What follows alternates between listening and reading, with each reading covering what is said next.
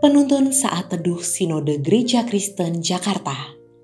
Senin 17 Mei 2021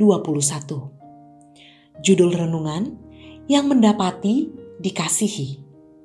Diambil dari kitab Amsal pasal 4 ayat 7 Permulaan hikmat ialah perolehlah hikmat. Dan dengan segala yang kau peroleh, perolehlah pengertian.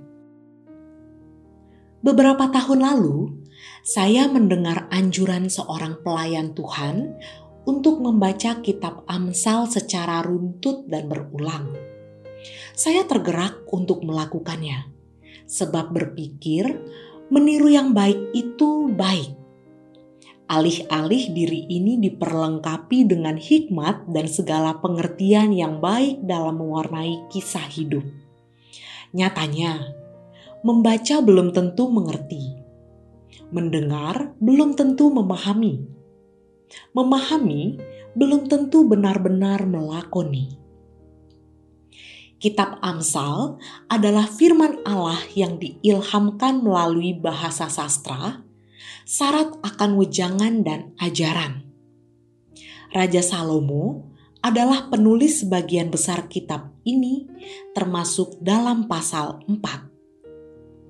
Salomo meneruskan nasihat yang telah ia dapatkan melalui ajaran ayahnya Daud. Ia menghimbau untuk bersungguh-sungguh memperoleh hikmat dan pengertian. Permulaan hikmat ialah perolehlah hikmat. Sejatinya, hikmat itu sendiri adalah Allah. Maka, pengenalan kepada Allah akan membawa seseorang pada pengertian yang benar dari ketidaktahuan. Memang, akal budi manusia telah jatuh ke dalam dosa, cenderung menolak dan tidak peduli terhadap firman, serta menempatkan akal budi di bawah penghakiman Allah. John Calvin mengatakan bahwa jiwa tanpa hikmat yang sejati adalah jiwa yang mati.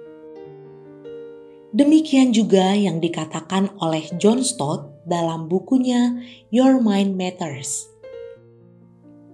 Salah satu fungsi tertinggi dan termulia dari pikiran manusia adalah mendengarkan firman Allah, sehingga mampu membaca pikiran Allah melalui alam semesta maupun Alkitab.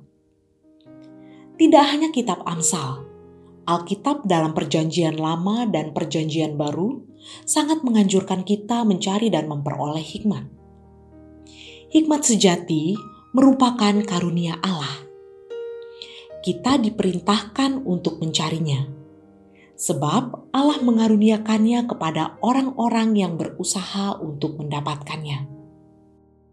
J.I. Packer berkata, tidak ada pengenalan akan Allah yang terpisah dari kebenaran Alkitab yang dimeteraikan dalam pikiran dan hati oleh penasihat dan penolong, yaitu Roh Kudus.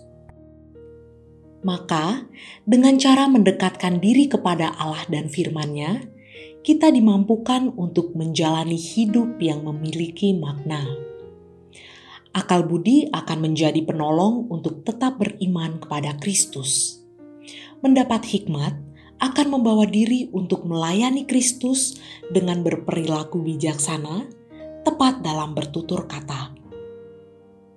Hikmat dan akal budi yang benar hanya akan diperoleh dari relasi mendalam dan pengalaman pribadi dengan Allah.